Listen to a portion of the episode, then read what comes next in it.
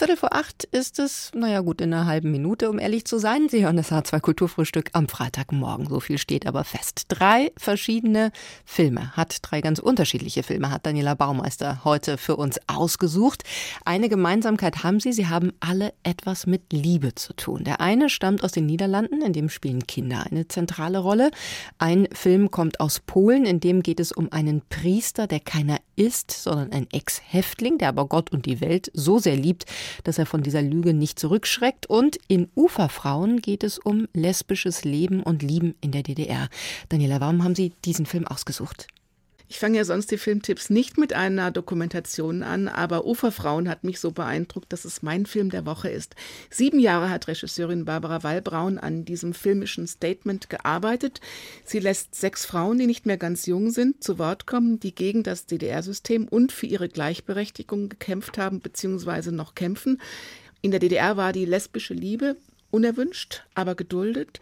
Und sie waren einfach im System nicht vorgesehen und Lesben wurden angezeigt und fertig gemacht. Hm. Kann Mann bzw. Frau denn ins Gefängnis, wenn sie sich geoutet hat? Soweit ging das Regime nicht, wenn man dem Film glauben kann. Es gab notfalls Bewährungsstrafen, aber es wurden Ängste geschürt. Jobverlust, gesellschaftliche Ächtung, Kindesentzug, alles das wird erzählt. Und eine Frau erzählt sogar von möglichen medizinischen Versuchen, in denen so lange gespritzt wurde, bis Mann, Frau normal wurde. Und so ist dieser Film nicht nur ein Film über Lesben, lesbisches Leben und Lieben, sondern vor allem über die DDR, über ein System, darüber, dass Geschichte festgehalten werden muss, dass nichts verloren geht.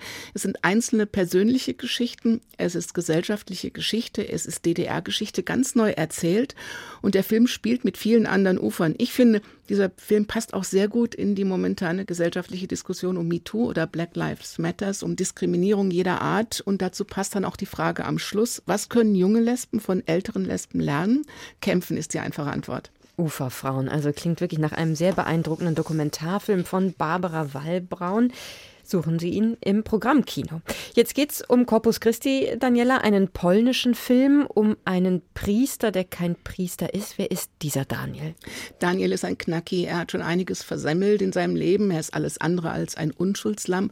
Im Knast hat der junge Pole eine Erleuchtung und will nach seiner Entlassung Priester werden. Aber mit der kriminellen Geschichte nimmt ihn kein Priesterseminar. Als er auf Bewährung rauskommt, soll er in einem kleinen Dorf im Sägewerk arbeiten. Das ist auch so eine Art Knast.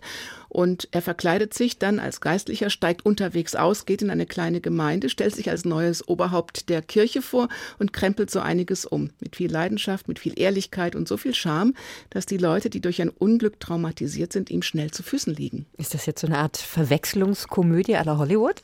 Nee, überhaupt nicht. Regisseur Jan Komasa gibt erst vor, Corpus Christi seine nette Komödie mit ein bisschen Tiefgang. Dieser Stoff Schwindler in Sutane schreit ja geradezu danach, aber Genau wie sich Daniel ins Amt schleicht, schleicht sich auch die wahre Aussage von Corpus Christi ganz langsam an. Denn Komasa geht es nur in zweiter Linie um einen Saulus, der zum Paulus wird und auf dem Weg dahin viele skurrile und emotionale Situationen erlebt. Es geht auch um die, die sonntags scheinheilig und selbstgerecht in der Kirche in der ersten Reihe sitzen, es aber mit der Lehre der katholischen Kirche gar nicht so ernst nehmen. Und es geht darum, dass ein Loser wie Daniel eigentlich nie eine Chance bekommt. Der Film will sich also gar nicht abarbeiten an Kirche und Religion, sondern vielmehr an der weit verbreiteten Doppelmoral. Corpus Christi, finde ich, ist auch ein Appell für mehr Menschlichkeit und im vermeintlich harmlosen Erbauungskino versteckt sich bitterböse Gesellschaftskritik. Und wenn man das kapiert hat, hat man richtig Vergnügen, es sei denn, man erkennt sich selbst wieder. Auf jeden Fall nimmt man ein Stück Corpus Christi mit nach Hause und wenn es nur das Gesicht vom grandiosen Hauptdarsteller Bartosz Spielenia mit den stechenden blauen Augen ist. Dass das Ende harter Tobak ist und kein Happy End, das ist okay, denn sonst wäre Corpus Christi kein so guter Film. Immerhin war er in der Endausscheidung bei den Oscars als bester ausländischer Film Film und verlor nur gegen Parasite. Das ist übrigens eine wahre Geschichte. Hm, Corpus Christi von Jan Komasa. Mal wieder also ein Film, der sich an der Kirche abarbeitet, aber auf eine sehr ungewöhnliche Art und Weise. So, und zum Schluss meine wunderbar seltsame Woche mit Tess. Auch hier eine Art Liebesgeschichte? Ja, irgendwie schon. Es geht um den zehnjährigen Sam, der mit seiner Familie Ferien macht auf einer holländischen Insel.